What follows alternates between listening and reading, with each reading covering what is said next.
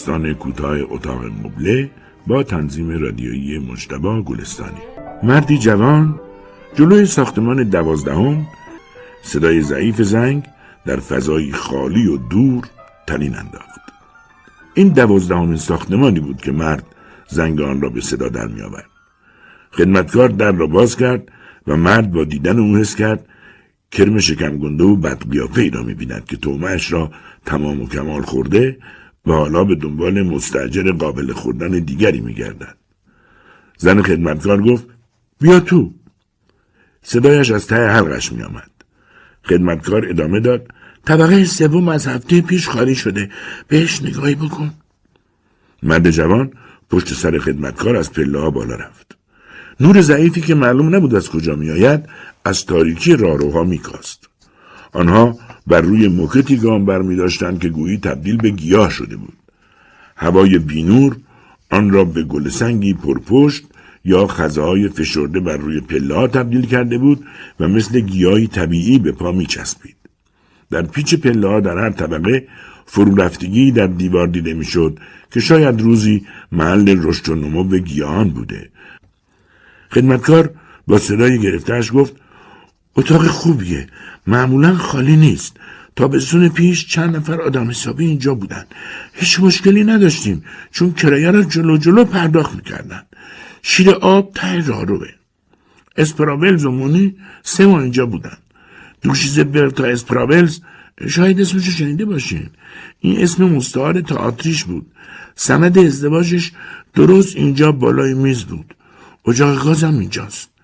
و خوب می‌بینی که کمد بزرگی هم هست. همه از اینجا خوششون میاد. خیلی خالی نمیمونه. جوان پرسید هنرمندای تئاتر اینجا زیادن؟ خدمتکار جواب داد بیشتر اجاره نشینای من اهل تئاترن. میان و میرن. بله آقا اینجا محله تئاتری هست بازیگرا زیاد یک جا دووم نمیارن. بله میان و میرن. مرد جوان اتاق را اجاره کرد و گفت که پیشا پیش کرایه یک هفته را می‌دهند. و چون خسته بود بلافاصله در اتاق ساکن شد. پول را شمرد و به زن خدمتکار داد. زن گفت اتاق آماده است و حتی آب گرم و حوله هم مهیاست وقتی خدمتکار می‌خواست اتاق را ترک کند مرد جوان پرسشی را که مدام در ذهنش مرور می‌کرد مطرح کرد. یه دختر جوان به نام دوشیزه واشنر. دوشیزه الویس واشنر. چنین اسمی رو بین اجاره نشیناتون به یاد دارید؟ به احتمال زیاد روی صحنه بازی می‌کرده. یه دختر سفید رو لاغر با قد متوسط و یه خال سیاه کنار ابروی چپ. خدمتکار بعد از کمی فکر جواب داد نه چنین اسمی رو به یاد ندارم. آدمای روی صحنه اسمشون رو مثل اتاقاشون عوض می‌کنن. نه این اسم برام آشنا نیست. نه فقط نه پنج ماه سوال و پیگیری بیوقفه و همیشه جواب نه روزها کلی وقت صرف مراجعه به مدیران نماینده ها آموزشگاه ها و دختران بازیگر کرده بود شبها هم در میان تماشاگران سالن های تئاتر جستجو می کرد.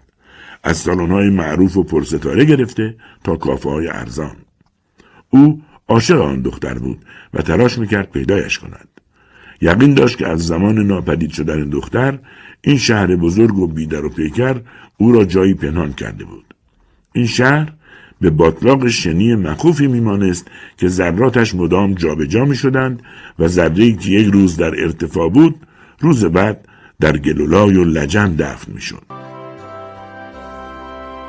اتاق مبله با مهمان نوازی فریبنده و به گونه بی و کسالتبار به مهمان تازه وارد خوش آمد گفت.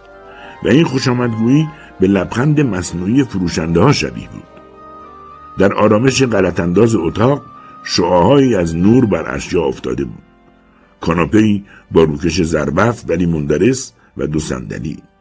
یک آینه ارزان قیمت بین دو پنجره یکی دو قاب عکس و تختی فلزی گوشه اتاق. مهمان با بیحالی روی صندلی نشست. نگاهی به دوروبرش انداخت.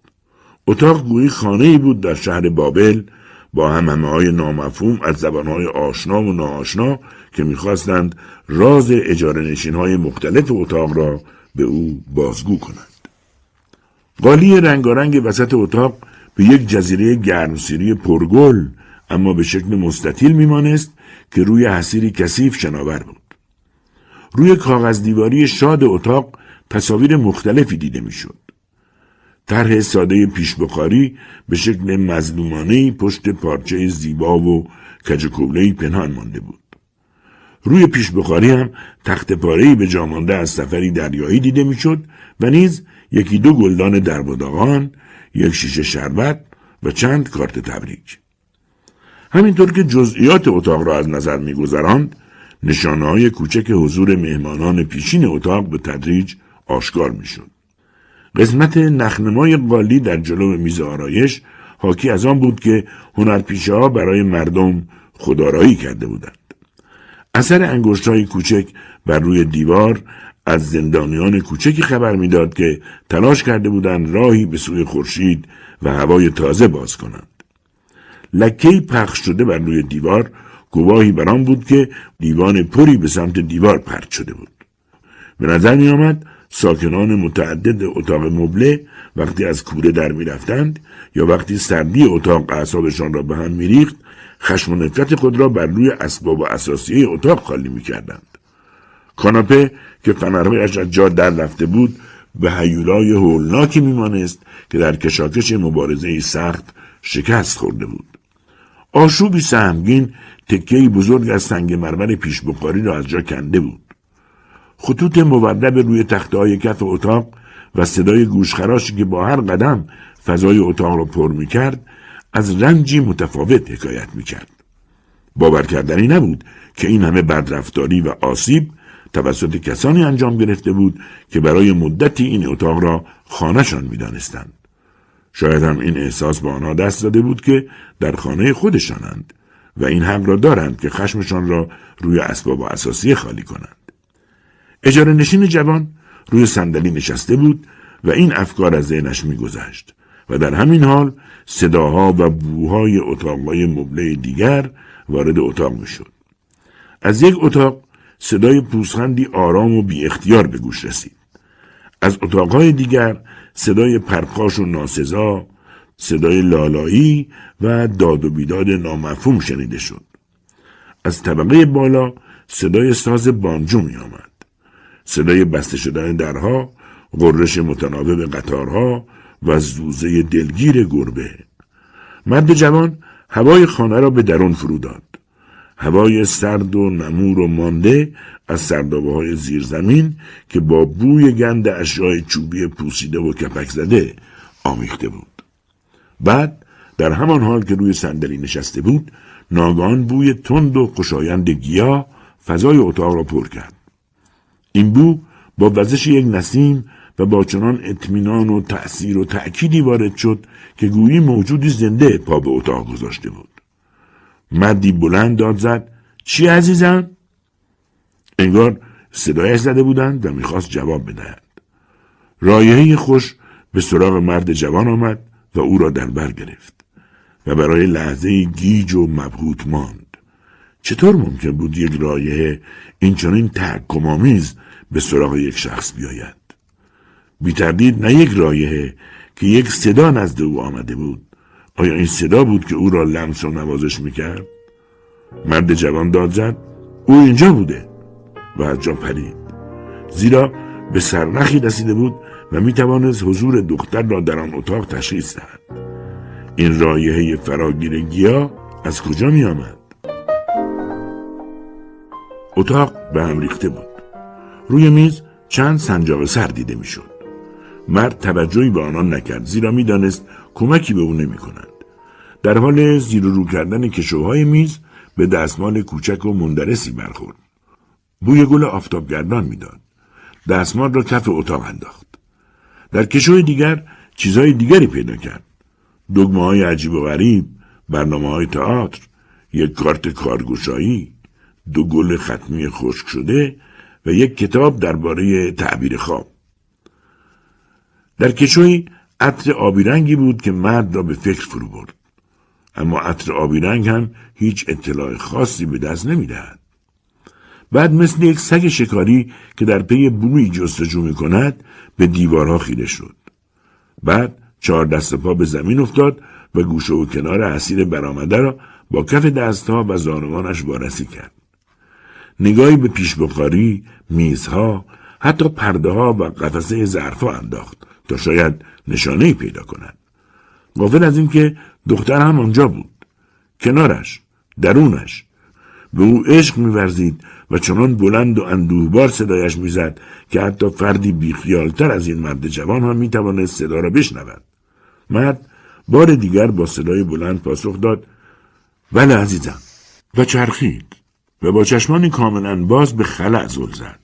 چرا که هنوز قادر نبود شکل و رنگ عشق و لبخند گشوده رایه را تشخیص دهد. آه خدا این بو از کجاست؟ و از کی تا حالا بو می‌تواند صدا بزند؟ پس به جستجویش ادامه داد.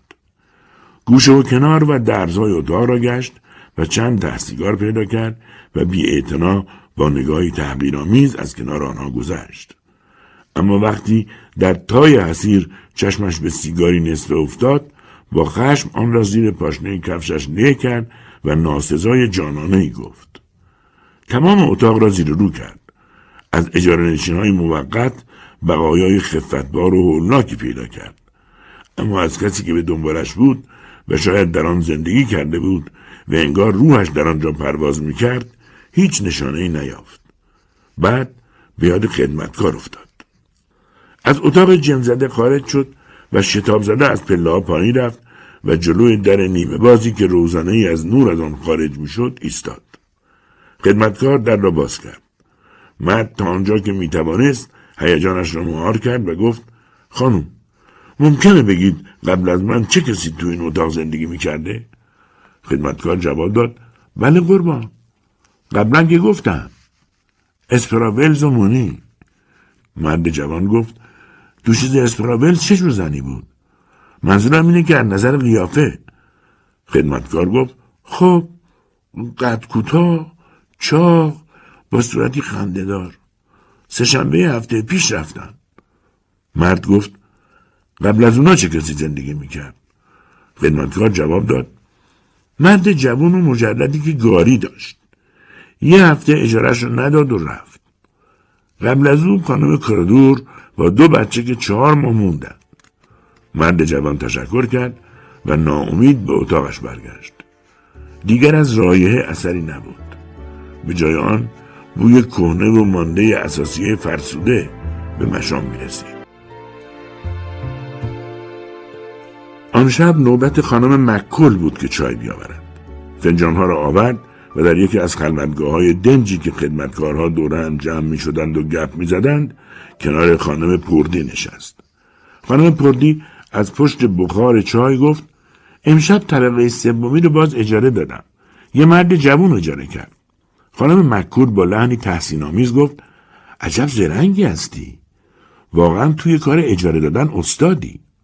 بعد با صدایی گرفته و مرموز ادامه داد قضیه رو گفتی؟ خانم پردی گفت ما اتاقا رو مبله می‌کنیم تا اجاره بدیم همین.